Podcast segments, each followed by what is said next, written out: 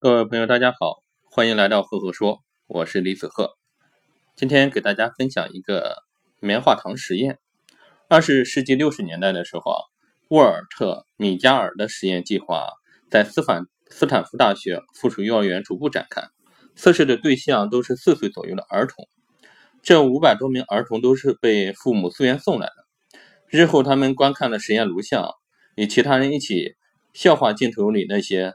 拘泥不安的小鬼，那这个可怕的实验呢，被命为这个棉花糖实验，用来测试孩子的意志力。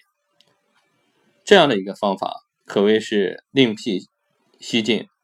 研究人员给每个孩子发了一颗棉花糖，并且告诉孩子啊，他要离开一会儿，如果十五分钟之后呢，等他回来再吃这颗棉花糖，就可以得到再得到一颗棉花糖。那么。是现在想用一颗，还是待会儿得到两颗？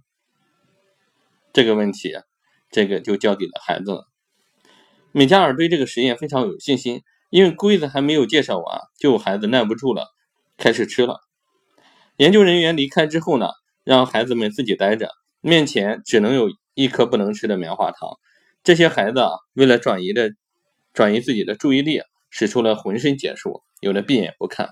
有的呢摆弄头发，还有的呢转过身去，有的闻着棉花糖的味，甚至轻轻的抚摸棉花糖。大多数孩子能撑到三分钟，只有三分之一的孩子呢坚持到了研究人员回来。非常明显啊，孩子们在等待的时候啊备受折磨，他们的意志力啊是有限度的。本来这个实验不指望通过孩子在棉花糖测试中表现来预测他们的未来，可是事物的内在联系啊总是存在的。那米加尔的三个女儿当年也就读于这所幼儿园。多年之后啊，当他问起女儿参加过实验同学的表现的时候，他觉察到这其中的联系。那些拿到第二颗棉花糖的孩子，在未来表现得更加优秀，实际上优秀的更多。一九八一年的时候啊，米加尔开始正式追踪当年的一个实验对象，他收集了他们的成绩单、个人履历，甚至邮寄了调查问卷。那他的预感是非常正确的。意志力是成功的风向标。在接下来的三十年里，米加尔和同事呢一起发表了一系列的论文，证明意志力强的人为何收入要高。当年拿到第二颗棉花糖的赢家成了未来的领跑者，他们普遍成绩更好。大学入学考试呢比其他人平均高出了二百一十分。他们更相信一个自我价值，更善于处理压力。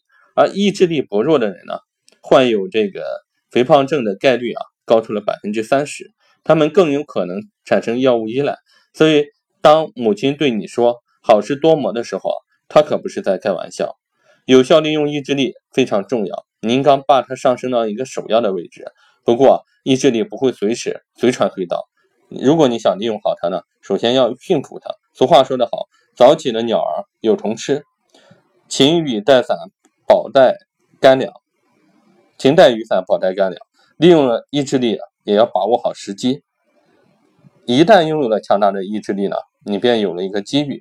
意志力呢，虽与这个性格相息息相关，但是驯服它最好的办法呢，是使用它。好了，今天的分享就到这里。如果你喜欢我的分享呢，欢迎关注赫赫说，也欢迎关注我的微信公众号李子赫木子李木心子赫赫有名的赫。下个周呢，我会在我的微信公众号李子赫上面呢，跟各位分享一篇。原创的思考，谈一谈如何借助时间管理啊啊来使用这个现在的一个社交工具。好了，喜欢你就关注赫赫说，关注我的微信公众号李子赫木子李木星子赫赫有名的赫，我们多多交流。